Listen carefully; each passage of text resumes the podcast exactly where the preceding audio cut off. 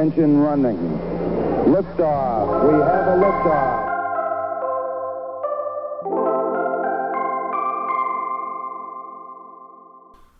Hello, greetings, everyone. Um, Billy Garish here today. I have the distinct uh, pleasure and fortune to have the one and only Peter. What's your middle name? Malcolm. Malcolm in the middle. Malcolm in the middle. Lynch. What? Is Henry the same middle name? Same one. What about Emma? Same one. Malcolm. What's this Malcolm business? Who's the Malcolm? What's with the Malcolm? Malcolm all around it. My mom's maiden name. Oh my God, it's a great tip of the hat to the mama, right? She didn't want to lose it. She wanted to carry it on somehow. Yeah. And so she did. Gail Malcolm. That's right. Yeah. Gail Malcolm, hailing from the, the cliffs of Dover, the shores of England, right? Uh, she's London. Yeah. A little, little further up. But yes, Okay. UK. Okay, cool. Yeah. The, cliffs of Dover, where are they? Uh, they are on the South Shore, Got it. headed towards France. The south side, huh? Near the Channel. That's right. They were taking it? I haven't. But it amazes me every time I think about it. Yeah. How did they build it? into the, if you're better at going, yeah, it's better. Um, this is the things I've learned in the 48 hours since I've had this podcast. so this is the podcast number two. My brother-in-law's brother. We always try to figure out a term for that, right? It's not brother-in-law, but didn't we say, yeah, it's gonna be brother-in-law? We looked it up. It's, uh, shirt sleeve brothers Huh? is the technical term, but that's a little long to say, and I don't think anybody knows it. So, brother-in-law. The best, the best thing to do. What? I, I wonder where do you get that? Where do they get that from? Shirt sleeve brothers. That's going to require another Google. we need to get uh need we need one more we need a researcher in here. Shirt sleeve brother, all right. Um and so happens to be shirt sleeve brother, Pete, birthday today, turning thirty five or six. Six, unfortunately. Alrighty. But we we talked about the whole Eeyore syndrome. Yetterdy on the phone. People like, ah, another year older, another year closer to the grave or something. Uh, and I always view it as this, and it's more oppor- another more opportunities to have fun and, and learn, and uh, sit across from people like you. Glad to be here. Amen, brother. So, um, of all your birthdays, of all your birthdays, um, what do you think? Do you, do you have a memory of one that stands out? Maybe the first one. Do you remember your first? But no. I've got a memory because my mom sent the picture recently. It's a picture of when I was probably two or three, and I dumped a, a bowl of cereal on my head and was uh, looking pretty gleeful with the bowl of bowl of cereal dripping down my head, and uh, think that's got to be the representation of, of a good birthday, even if it, the picture wasn't exactly on my birthday. But we'll say that we're gonna was. we're gonna we're gonna say it was. exactly right. I mean, that- t- talk about a birthday suit right there. Don't get much better than that. What did were they, were they Fruit Loops, Fruity Pebbles? Cheerios, most likely. Yeah. My mental image wanted uh, something with color. No, I'll tell you what, Bill. I'll give you a better answer. Uh, back in the day, laser tag, laser tag birthdays. Oh my gosh. Laser tag. I don't know if I ever really went to a good one. I mean, you can go to you can do you can buy the ones online, or you know, go to the toy store, and set set up your own laser thing, and it never really worked that well. You got to really go and buck up a little bit for a good laser experience. You sure do. Now it's like sorry. Now it's like paintball. I love paintballing. I've never been paintball. All right, let's go. Maybe your next birthday. It looks like a good weather day for paintball. Um, I went paintballing. I mean, you might be on along the same page too because you're in education um, and like being with kids. Uh, and I'm, I'm never gonna like go and like by myself to like a paintball league and like be a walk on and, and j- join some like D Day recreation or something like that. Um, but I sure as hell will we'll take a, a busload or a van full of kids and paintball and paintball with them. and basically have them pay for, for me to paintball. if that makes sense. It sure does, but paintballs can hurt. Can can uh, can students handle that? We, we Yeah. got paintball guns for Christmas one year, and we would shoot each other up in the backyard, and that that could that could leaves a mark, huh? That's gonna leave a mark, Tommy boy. like a two by four to the face. Uh, I mean, yes, they. Uh, but you know, this, this generation. It's always about this generation. Everyone's got a problem with any the current like generation isn't as tough as the one preceding it or whatever. This generation, it's good. Get a little welt, you know. Just don't take your don't go shirtless. I wouldn't advise that. Builds character. Yeah, yeah, yeah, yeah, yeah. it's uh, and there's like the six. Then I don't know. Now I'm thinking COVID, like a six foot rule. No, it's it's probably like a twenty foot rule. Like if they're from he, me to like I don't know where, like that tree, you're not supposed to shoot them. and it's like it's the it's hard, tempting not to. you gotta like backpedal like five steps and then unload on the guy. Are there referees out there? Mm. Yeah, and a lot of some of it's like uh, honor, you know, on your honor honor system, um, because it's like it's like playing like anything that's really really fun. You don't want to stop playing it, you know. I remember like playing dodgeball with the kids, and uh, I got like it like grazed my arm. I'm like, um, I don't know if that hit me, and then everyone's looking at me. Like, oh yeah, yeah, yeah. I got to be honest. I got to set the example of honesty. Can't preach honesty without being it. Um, but it's like The hard you, lessons on the playground. yeah, exactly right. Life life lessons, huh? But um, it uh, you don't you don't want to uh, you don't want to go out. I mean, like I can get my get hit on the ankle. I'm like, I I think I, I can survive a, a shot on the ankle. I only got a death shot. You know, it's not a head shot. And also, it's like when you're out, okay, you put your hands up in the air. You got to walk like if you're on one side of the field, you got to walk across the thing to like the out zone and um, it's so tempting to be like,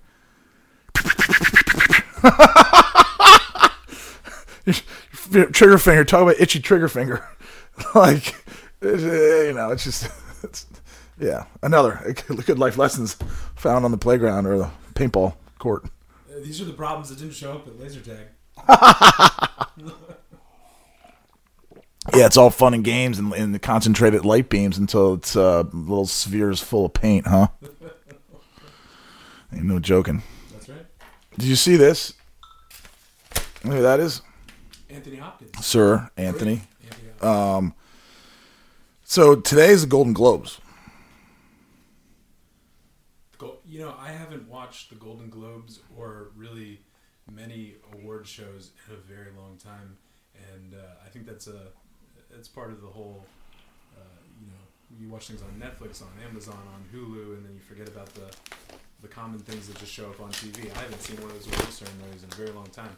What are you looking forward to in the Golden Globe? Uh, I don't know. I mean, well, the thing about it is, the, right now the Golden Globes are tonight. There's five movies, best drama nominated, right? And um, two of them are Netflix. You know, now Netflix has got gotten into Hulu. Hulu's gotten into all these streaming services. Gotten getting into the production. it's not just the you know the culling of content. Right. Um, so two, I watched one of them. No, I didn't. I watched one on Hulu. It's called uh, Nomadland. oh goodness, what's that about? Norm McDonald, I think her name is. Not the comedian, Is that a comedian's name? Norm Macdonald. Yeah, yeah, yeah. Yeah. So. yeah. Someone. make. uh, I'm trying to think of the actress's name. She uh, basically gets laid off, and uh, this is. I think it's set. It's like it's funny when you see movies that are like set like ten years ago. You know what I'm saying? It's like yeah, I, I, I kind of remember like 2008. You know, like when was the crash? 2008. That's right. Yeah, the tr- the crash happened. She got laid off. She worked at Amazon. She uh, uh, basically lives out of a van now. Um, and she kind of like travels the West, crisscrosses the West. She's like a nomad. Um, Oh, I have heard of this. Yeah, it's good. It's a good movie. Um, it's kind of a point in it where like, like, where is this uh, going? It's kind of it kind of rings like a, a documentary sort of, Sure. but then uh, it gets me and it starts to tug on the heartstrings a little bit. you know, I guess the emotion, the drama comes in. and, You know, goes from a documentation or whatever to like a, a heart heart story. The lack of a home and searching for home. Yeah, she almost becomes conditioned to the the road is her home, and uh, which is fine. Um, but then also it's like the thing with traveling. It's like you never around someone long enough to really develop uh, a deep relationship. You know, and uh, I think that was sort of the syndrome that she was living. Um, I'm not going to say anything more but uh, there's uh, something happens. Um, yeah, it's good. Uh, but Anthony Hopkins is he, he his film is called Father, uh, The Father. I haven't seen it yet. Um, It has Alzheimer's, right? uh, in the movie, Yeah. uh, yeah, I don't, I don't, I don't really know the. I'm like just scanning the article right now. It seems like a difficult role to take on. Yeah, yeah, A scary one too. yeah. It's one of the worst conditions or diseases. Yeah, it says in a particularly wrenching scene in The Father, a new film directed by French novelist Florian Zeller, Anthony Hopkins' title character is disoriented with dementia, talking to a caregiver. He says when his mother is going to visit him and begins to cry repeatedly, saying, I want my mummy, I want my mummy. Oh goodness. Yeah. Talk about heartstrings, huh? And he's such a good actor that he'll portray that perfectly Yeah. and convincingly. He Golden Globe nominated role. Yeah, he's he's up for a best actor. He just turned 83 uh, on uh, New Year's Eve. How, how old is he? 83. 83. Yeah. The uh, another actor of his generation and of his like standing, I would say, is um, Christopher Plummer. Are you familiar with him at all? He was Sound of Music? Sound of Music. Yep, exactly right. Baron. You know, I've never seen a Sound of Music. Baron von Trapp. Uh, oh, really? Oh my gosh, I have it on DVD. I don't know if you swing that way still. I've graduated out of the Betamax and to Well, I was just talking to, to two can rent it friends to about uh, back in college when you would you would float around to your friends' dorms and and ask if they had any good DVDs. yeah, Like their favorite movies. And Right. Borrow them. It, it would be a total foreign concept to current students, I think. To Yeah. Most, to most people, really. And it wasn't that long ago. yeah. The idea of things things material instead of things ether- ethereal, ethereal or ethereal or un- immaterial. You know, now it's just like The cloud, the cloud, the. Netflix, Amazon, Hulu. Correct. yeah. Correct. No, no blockbuster. W- were you a Potomac video guy or a blockbuster guy back in the day? Erol's. Remember Erol's? No, I, I don't remember Erol's. I think Erol's was the the, the precursor to uh, Blockbuster. It might have been the same company or something like that, and they just changed the name to Blockbuster, and they got and they got like maybe like acquired or something like that, or someone invested and changed the brand. But I, I used to love going to movie s- s- stores. Oh, great, great Friday night tradition. Is that right? The Lynch House. Yeah, sometimes, yeah. Having having a little dispute about what you're gonna get. Come on, time to go. I've got my movie. Oh yeah. And then they had like the the swinging doors that lead to the adult films. Oh goodness. Remember that? And like pe- it's almost it was like swinging. I remember where there was a shop in Bethesda. I forget what it was called. It was before Blockbuster, and they had swinging doors like you're walking into a saloon, For sure. and you I- peer in there and see if you can see any covers. I remember I must have been somewhere in the range from seventh grade to ninth grade, and I was I was checking out a movie, and a mother was at the counter, and the mother was having a vicious dispute with one of the Potomac Video attendants Mm-hmm. about just that room, and it it has stuck out in my mind because they were both so forthright and determined she saying the room shouldn't be there, Mm-hmm. and the guy saying that, well, you know, Not going anywhere. Money talks. what I think he was going down sort of like a, a free speech Freedom of- or something. yeah. I, I just remember the determination in both of them as I was, you know, trying to check out the Mighty Ducks or something. was uh, was interesting to see yeah. because you didn't Yeah. you- Yeah. those those sort of very in public disputes might be a little bit more common today, but I think back then people didn't engage in that sort of thing as much. So that was sort of interesting. It is interesting because uh, It stuck out in my mind at least. there's no- there there's not there's not as many platforms or oppor- or you know there's no more blockbusters for disputes. you know, there's less. There's I, feel, I don't know if it, society has become less confrontational. You know, or more, um, or maybe a better way to another way to look at it is um, back maybe back. I don't want to say oh the, the glory days back in the day, but maybe a generation ago, um, people knew how to to um, work diplomatically maybe better. Like to have a, a conversation without have having have to be uh, confrontational. And I, my argument would be just because there was you had to go to the, the hardware store to get nails. You can't just order it. Ah, I you know, you're staying at home. You got to go to the Blockbuster. You had to go to the grocery store. You, you couldn't order like Peapod or whatever. So it, it would force you to be around people more and to be able to to get along. Absolutely. I think the the idea that you're more entwined, engaged with your community certainly is a guard against suddenly losing your cool and going wild over some idea to a person that you think you may never see again. Yeah. Um, yeah, it's just uh it's a matter of you are what you do in a way, you know. Um, anyway, that's why uh, the old public house is uh, so important, you know. Yeah. You go on down to the public house and the family sits down and you know you have a pint or two, and uh, that's what the family does. the the public house, the pub, un, unbelievable tradition. There, there's a great documentary uh, about Irish pubs that speaks to this.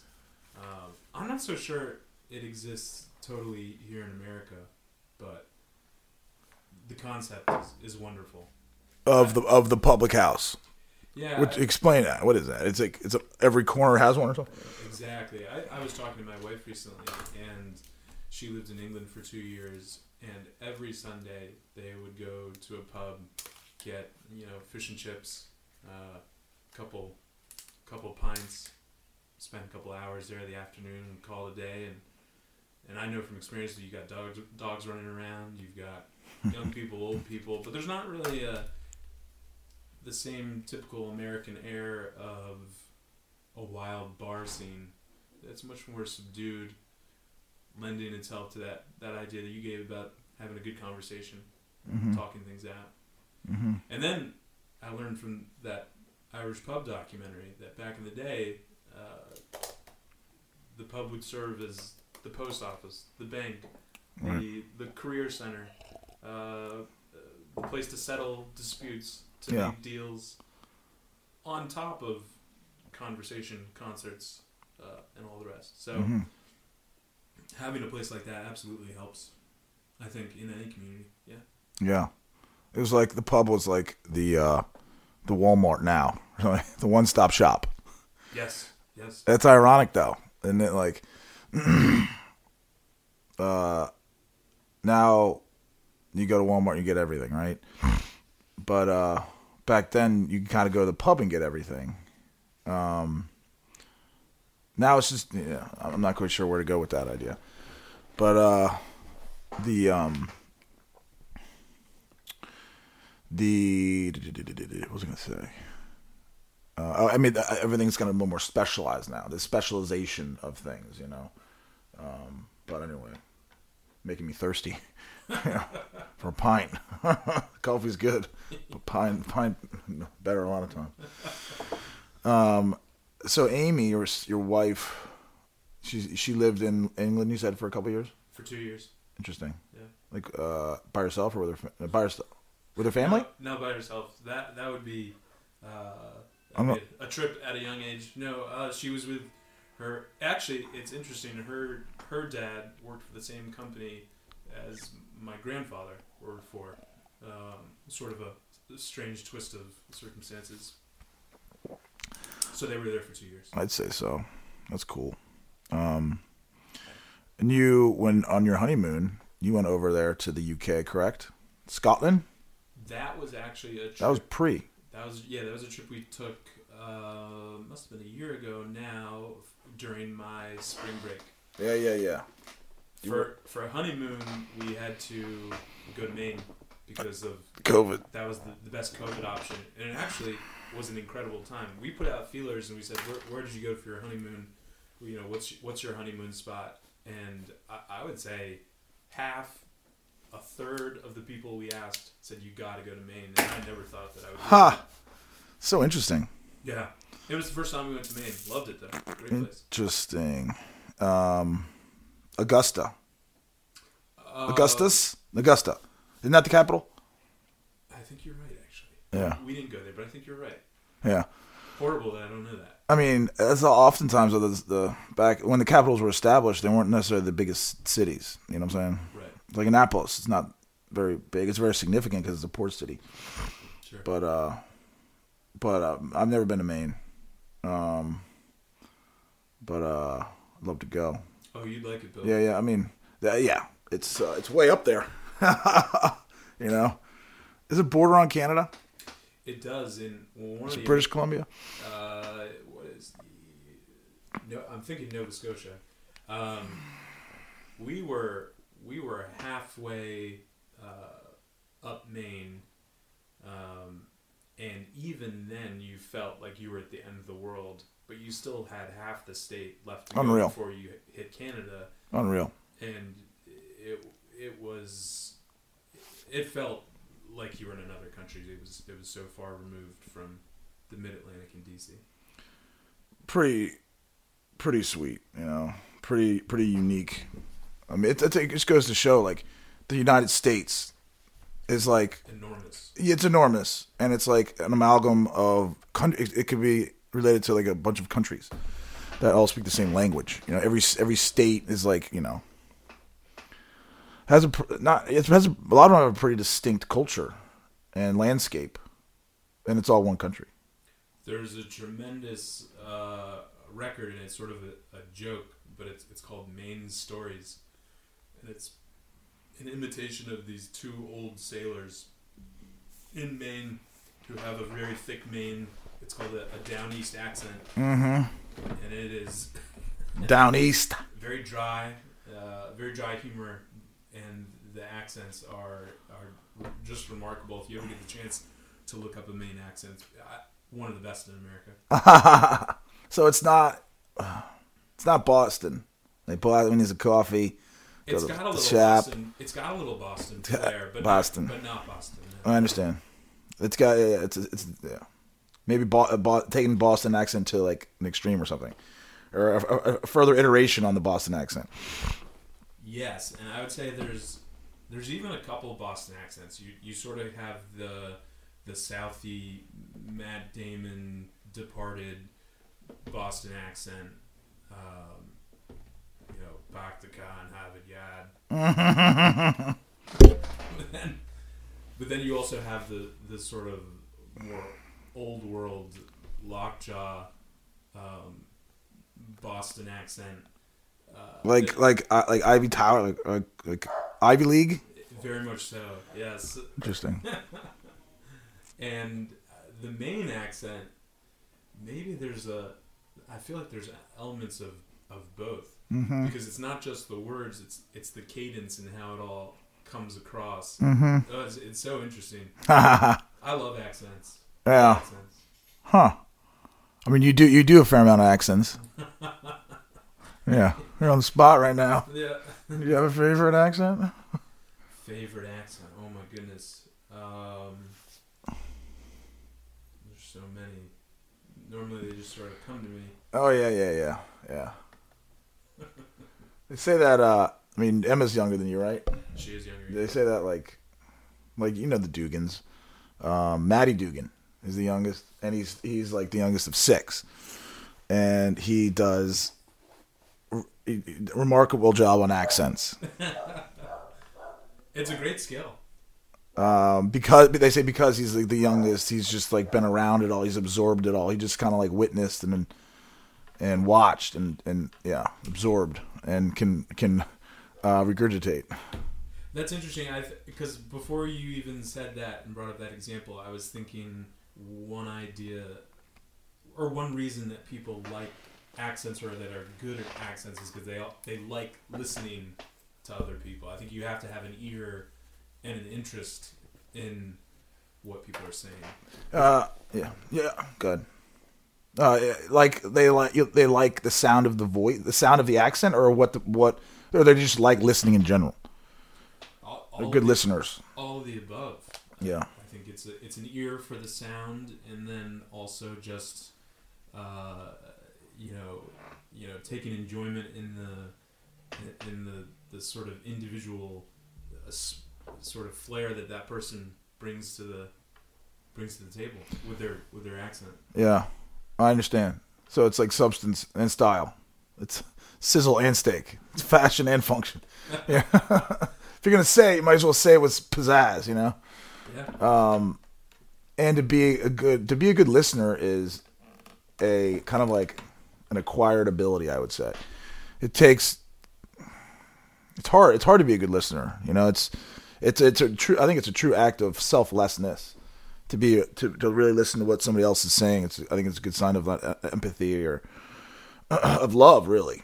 Um and uh it's a great great quality i think um and it's a great way to learn what's the great teacher saying? You have you have two ears and one mouth for a reason. That's correct.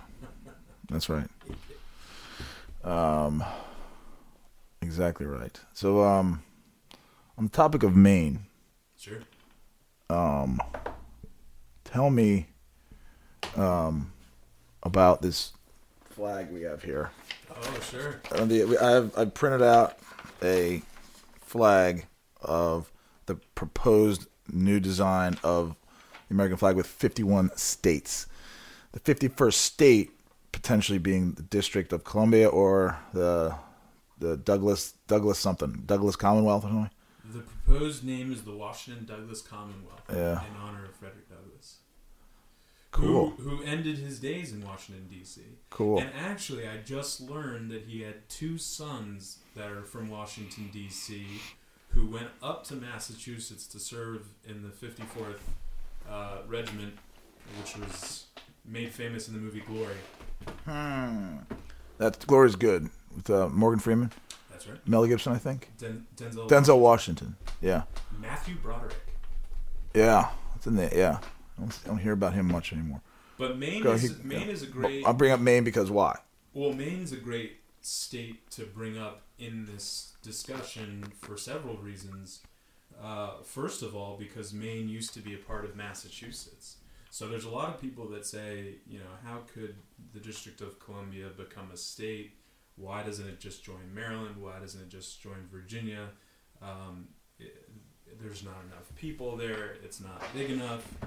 Uh, and if, if we know anything about Maine, uh, there aren't that many people there either, and it used to be part of Massachusetts, and sure enough, they are a state. Um, and lately, I've been become interested in this uh, this issue um, for for many reasons, um, but synthesized down to a simple statement, I think Washington D.C. becoming the fifty first state is simply just the right thing to do.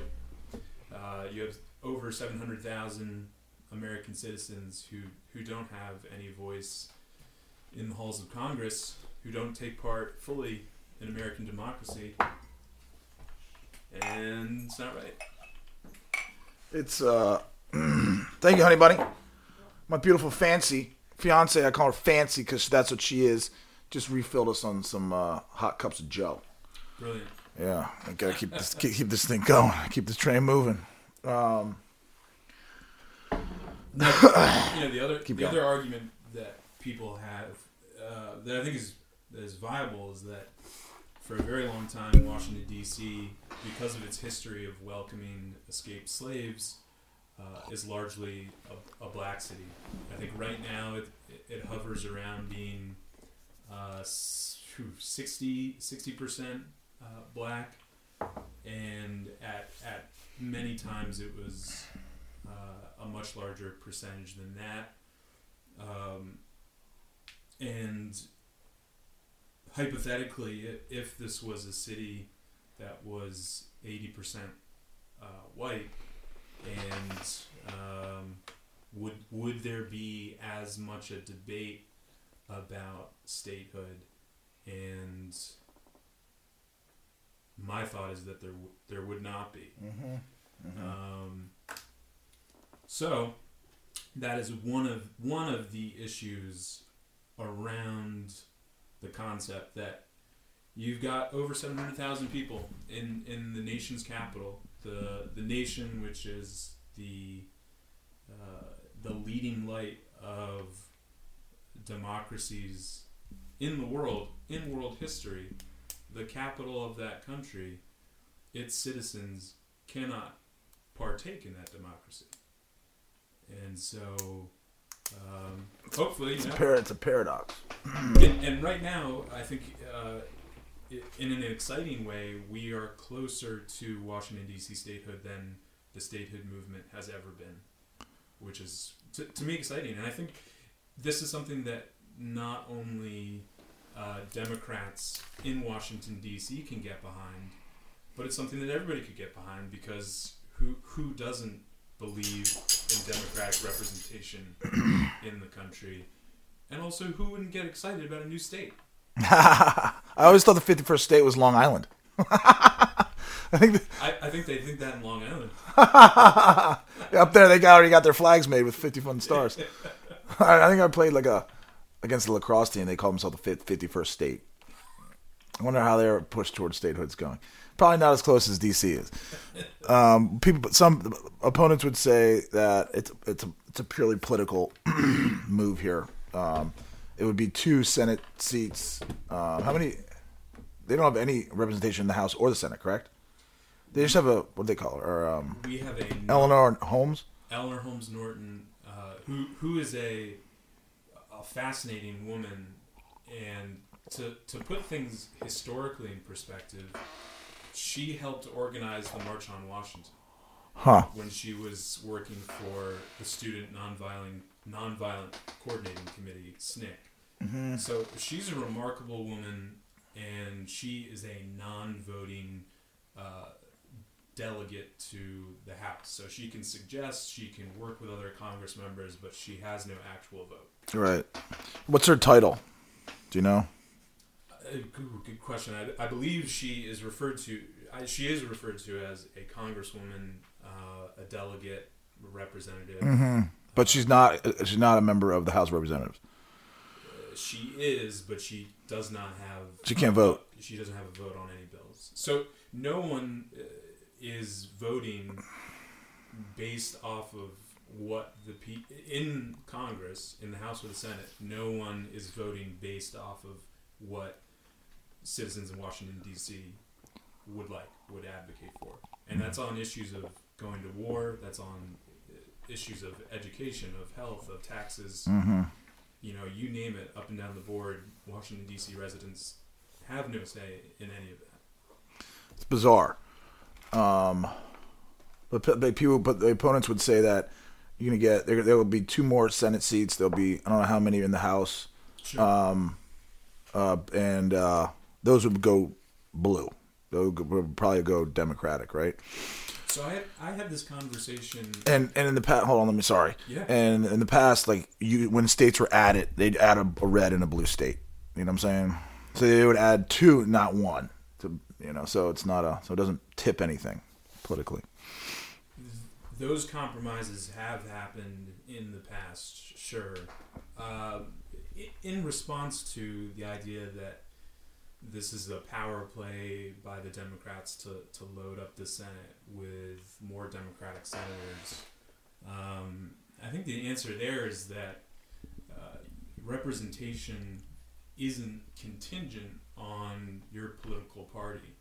And so I believe there, of the political makeup in Washington, D.C., uh, Republicans make up about 20%.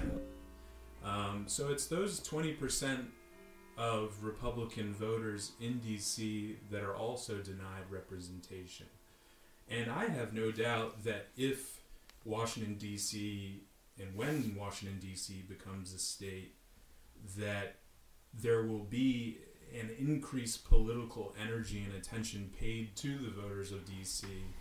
and you know let let Republicans come in and enter the marketplace of ideas and advocate for their point of views and if they feel that they can raise up the standard of life for Washington D.C. residents you know I think Washington D.C. residents will will listen and uh, take that into account and vote accordingly so it's it's not as if there are two Democratic senators in perpetuity.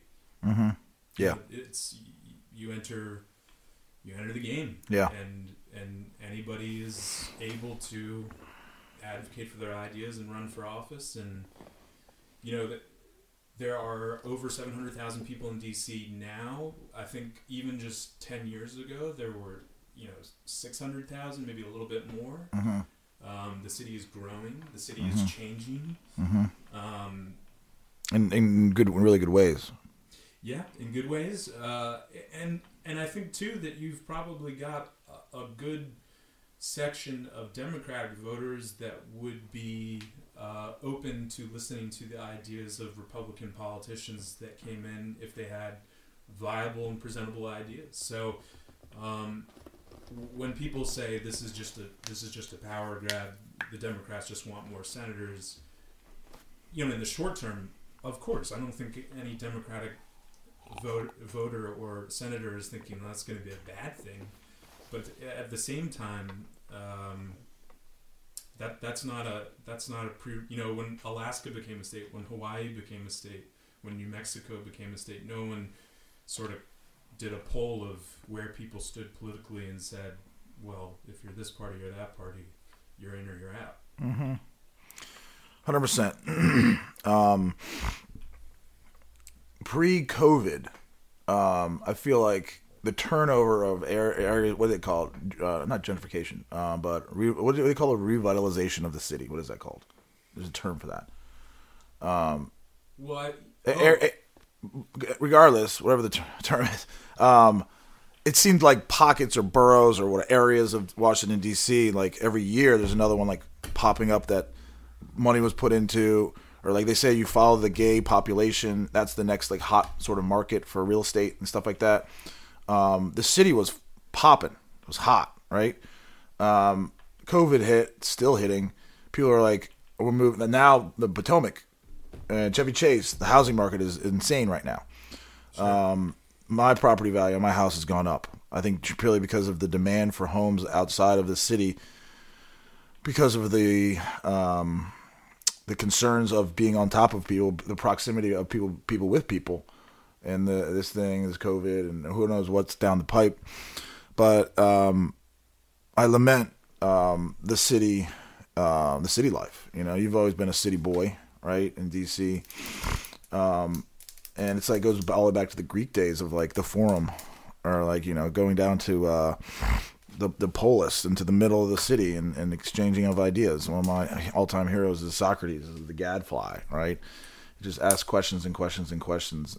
All I know is that I do not know is one of his famous lines. Um, but uh, so modest. it's uh, I don't know. It's uh, hopefully like one of my some of my friends are in commercial real estate. I'm like, dude, what the heck is going on with commercial? Who wants to buy office space now? Hopefully it comes back. I guess you know. You don't even have to go too far into the city. Have you been down around the pavilion and Mazza Gallerie? It is a ghost town. In ter- there's so many stores that Yeah. have gone and are going. Uh, it's it's a spooky look. It's a spooky look. It's like you want you want. There's like gonna be tumbleweed that comes and blows across the scene from out of a western or something. Yeah. Um, I hope it comes back. I know you hope it comes back. Uh, we just got to get through this weird COVID time. for sure. Hopefully, spring, life springs eternal. I think it- DC's a special city because no matter what, on some level, there's going to be vitality here Yeah. just because the federal government is here. Yeah, yeah, yeah, yeah, There's so much surrounding it. yeah. And I, you know, in some ways, I think some of these vacant places, uh, you know, where people were were normally in offices or doing retail, you've got some opportunities. You know, going back to the paintball, instead of, you know, how about the the the pavilion paintball arena? I mean, some experiential Yeah, paintball is sort of a silly idea, but you you've got the opportunity for some more experiential um, opportunities and spaces and things that you could do in these places that aren't the typical uh, brick and mortar retail or Yeah. office space. yeah. But It's a know, rethinking, absolutely reimagining. right. I mean, that's there's nothing better than the ingenuity of the human spirit. Um, and you s you see it dozen down a dozen, like a lot of of of um, manifestations of it through COVID. How people, how small businesses have like adapted to, to, to somehow stay afloat. You know, the the you you're it's, it's survival. It's almost a survival mechanism. Clicks in in people, and uh, they come up with great um, inventions, ideas, concepts that otherwise might not have been wrought. Absolutely, and and actually something just came to mind. I was reading, uh, I'm in the middle of reading an encyclical from the Pope. I don't often do that, but uh, this one is on brotherhood, and one of the points that the Pope makes is that humanity needs to shift towards uh, a concept of healing and helping and repairing, and there's no shortage of people and uh, needs for for for that sort of area of helping, healing, repairing. Uh, so I wonder if you could shift in some of these places a way to to give back or to allow some of these spaces to become spots where that can go on Mm-hmm. in terms of whether you need uh, whether it's job training or whether it's uh, charitable groups or going back to your idea of the pub and community places where people can come together and and uh, meet and so on and so forth. Um, I haven't exactly fleshed out that idea, but uh, Mm-hmm. there's going to be a, a great need for that, and you know some some what a, what a confluence of uh, of events when you have sort of a clearing out of physical workspaces, but then on the same time you've got people that are desperately in need in all different sorts of ways. Um, so Yeah, I agree. good opportunity. Amen. Amen. Um,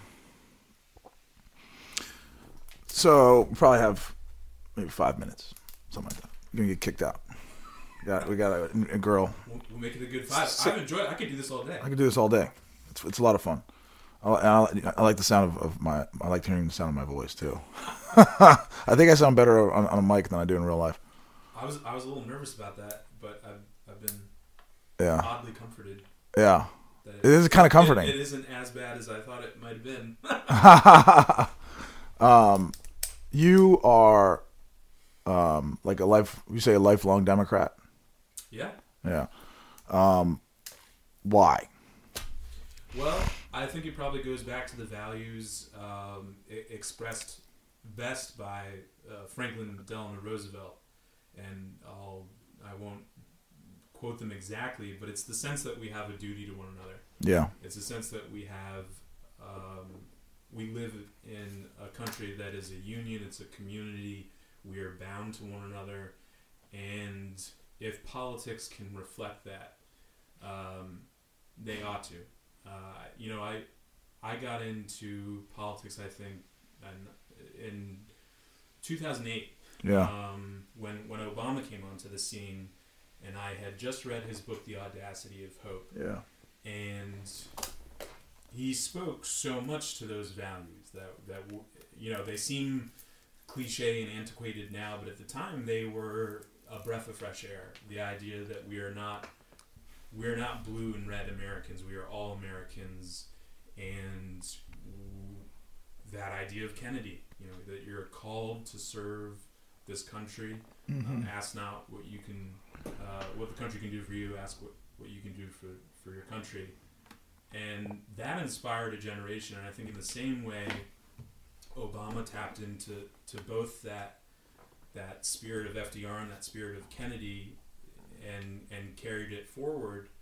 And, and I believe that. So I think that's at the core of, of democratic politics is that sense, and that's why I don't, you know, love everything about the party, but that is that's why. Yeah, yeah, yeah. yeah. Um, I, I, I, I agree. Um, the uh, from the other side, from the Republican standpoint, I would call myself more more right than left. Um, it's not like they want to, you know, uh, abolish welfare and stuff like that. I think that there's the right still believes that people need assistance, and the idea of of coming together and one and everyone helping everyone. but I would think that they, you tell me if I, if you view it differently. Um, the uh, the uh, the conservative would be more conservative with how much help is distributed to pe- to people. Um, they would just they would do it. Le- they do they would err on the side of doing it less than more, as versus um, the Democrat or liberal philosophy. Do you agree? I do. yeah. Anyway, um, yeah, which, which I think underscores. I mean, faith in the individual, faith in the individual. Um, uh, thinking that the individual can get it done um, on, let's say, let's just take a monetary example, on five dollars instead of ten dollars. You know what I'm saying? Not to take away from their spirit, but we can we can leave this open ended. I uh, I think we keep. How much time do we have? I don't know, a minute. Well, I, I, I think the Republican Party's got a real um, a real task on its hand right now, deciding. You know, because the, the Republican Party of, of you know your father's Republican Party. Mm-hmm. You there's you know I'm looking at a picture of Reagan right now. Uh, that's that may not be that is not the same as I think uh, some of the Republican ideas that are floating around now. Yeah. Um, and so I feel for uh, uh, Republicans that feel like they're drifting and that they don't have their traditional party to attach to. And Mhm. I think, too, that America does need strong, viable parties to be successful. And I don't know that the current Republican Party that supports some of the things that we saw on January 6th or, or and can't bring it itself to condemn what happened on January 6th. Um, I think uh, there's there's a lot of soul searching to be done, and it's going to be interesting at, at the very least to see how it all plays out. Mm-hmm. Amen. Uh, I, I you had the last word as as you should, birthday boy. um, thanks a lot. This has been a, uh, a great birthday present. I want to do this again. This is awesome, Bill, and I wish Thank you best of luck on, Thank you so much. your podcast. It's a great idea. Thank you so much. Um, and uh, keep educating the youth. High school, teach at Blair High School. I'm Oh. telling you, Blair. Sometimes they're educating me. These kids are Yeah. they're on it. Uh, amen. You It's give you a uh, lot of hope for for the future. You know all the problems we're we might be talking about, but sometimes these kids, you know, will will surprise you, and and you'll uh, you'll start to feel pretty good about inspiring. where things are going. Amen. Well, thank you. Yes, indeed. Alrighty, signing off.